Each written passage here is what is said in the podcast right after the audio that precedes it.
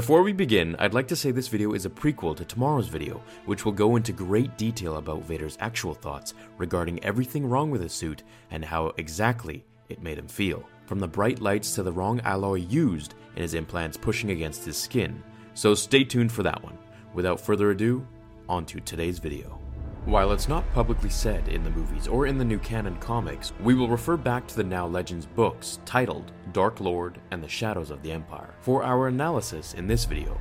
We can see Vader's suit was designed not just to help him breathe and survive, as referred to by Lucas as a walking oxygen tank, but in addition, it caused him immense suffering and physical discomfort. Having touched on this a few months back in a video regarding how Vader ate, I'd like to cover this topic in more detail, analytically, and with facts.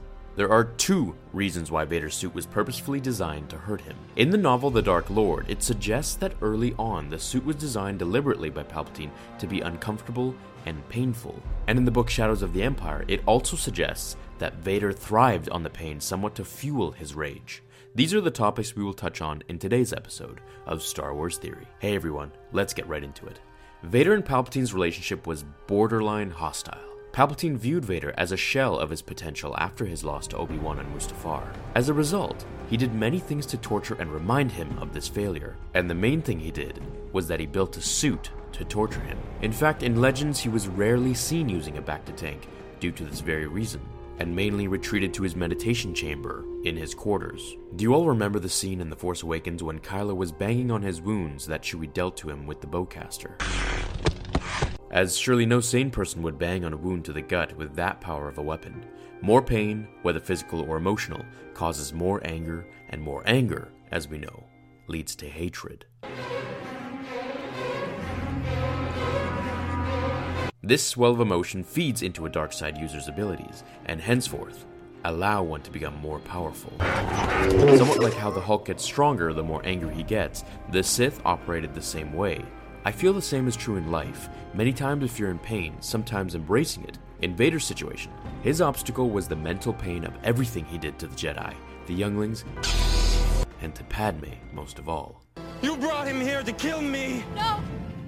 It was for this reason that he was relentless when it came to working for the Empire. Keeping himself occupied allowed him not only to dwell on his emotional pains, but when he was constantly feeling a surge of pain throughout his limbs and cybernetic implants, this is what kept him connected to the dark side, always constantly pulling on to make him stronger. We can also refer back to Darth Maul. This was his tactic in order to survive being cut in half by Kenobi. The dark feeds the pain, and the pain feeds the dark. The other reason the suit was designed in such a way was because it kept him a slave to Palpatine. Some argue this is the main reason Palpatine created the suit to be this way, while others say that it was mainly to keep him in the dark side. Much like a dog with a spiked collar on a leash, one act out of line and all it took was just a little tug on his neck. This had another sub purpose that I'd like to get into. It kept Vader from forming relationships with others. This is what Palpatine wanted someone essentially like a cyborg one who was as emotionally lifeless as the cybernetics, keeping him all to himself and making Vader feel even more alone, and that Sidious was all he had. Palpatine used this controlling effect on all of his apprentices, especially Maul, whom he took as a child and conditioned like an obedient dog.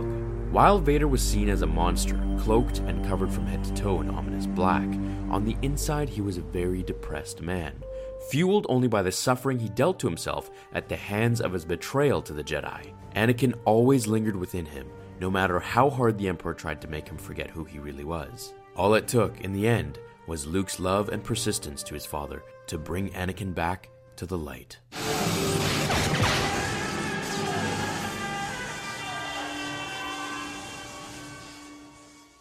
Thank you so much for watching this episode. Do you think Vader would have been better off with a more comfortable suit? Personally, I think his pain and discomfort is what allowed him to reach such high potentials in the dark side, and without it, he would not have been as feared or as on edge, which made him very dangerous and unpredictable. Let me know below and stay tuned for the lightsaber winner announced tomorrow on the Facebook page. Have a great day or night, my fellow Jedi and Sith friends. I really appreciate you guys watching. Thank you so much for the support, once again. Until then, remember the Force will be with you. Always.